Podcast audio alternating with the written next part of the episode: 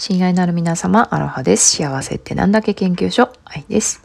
今日もですね、朝の4時に起きまして、オランダのリヒテルズ直子さんの命の授業に参加してきました。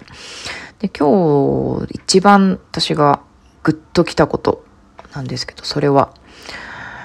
これが私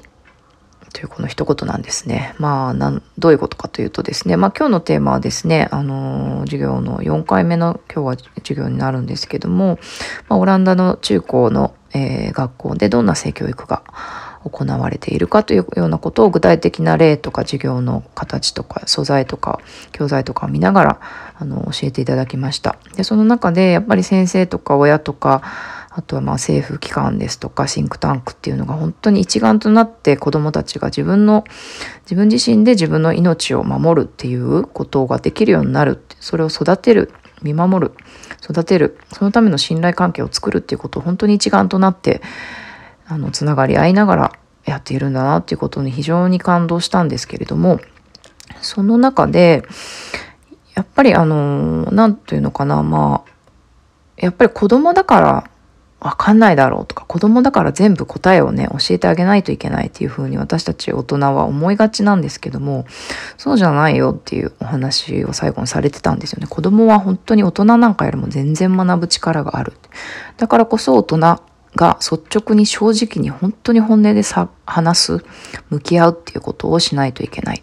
大人だからまあ親だから先生だからこうあらねばならないとかこう答えないといけないっていうことではなくてこれが私だからっていうふうに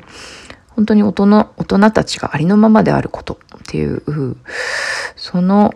立ち位置というかですねあり方というか生き方それこそがもう子供たちに教えられる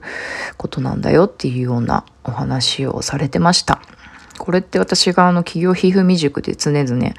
あの学んでいる研究している そして遊んでいるテーマなんですけど This is me ですよね。これが私っていう、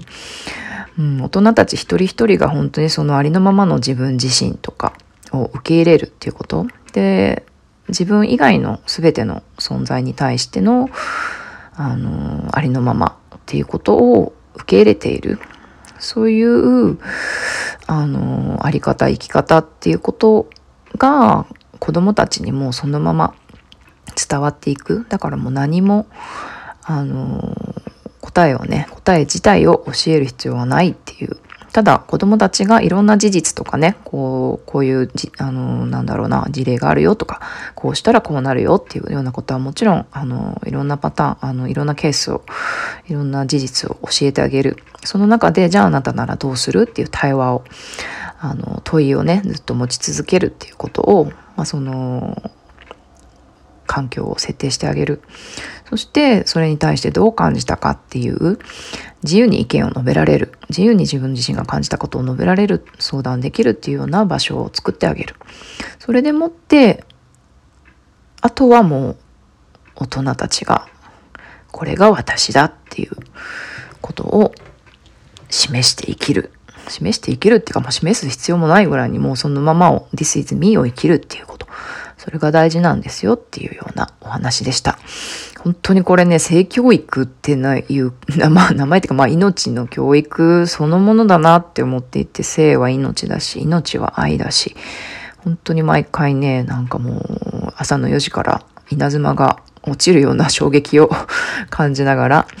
えー、迎える火曜日の朝です。また、えー、来週もね、あの授業を受けますので、感じたことを皆さんにシェアしたいなと思ってます。ではでは引き続き良い一日をお過ごしください。バイバイ。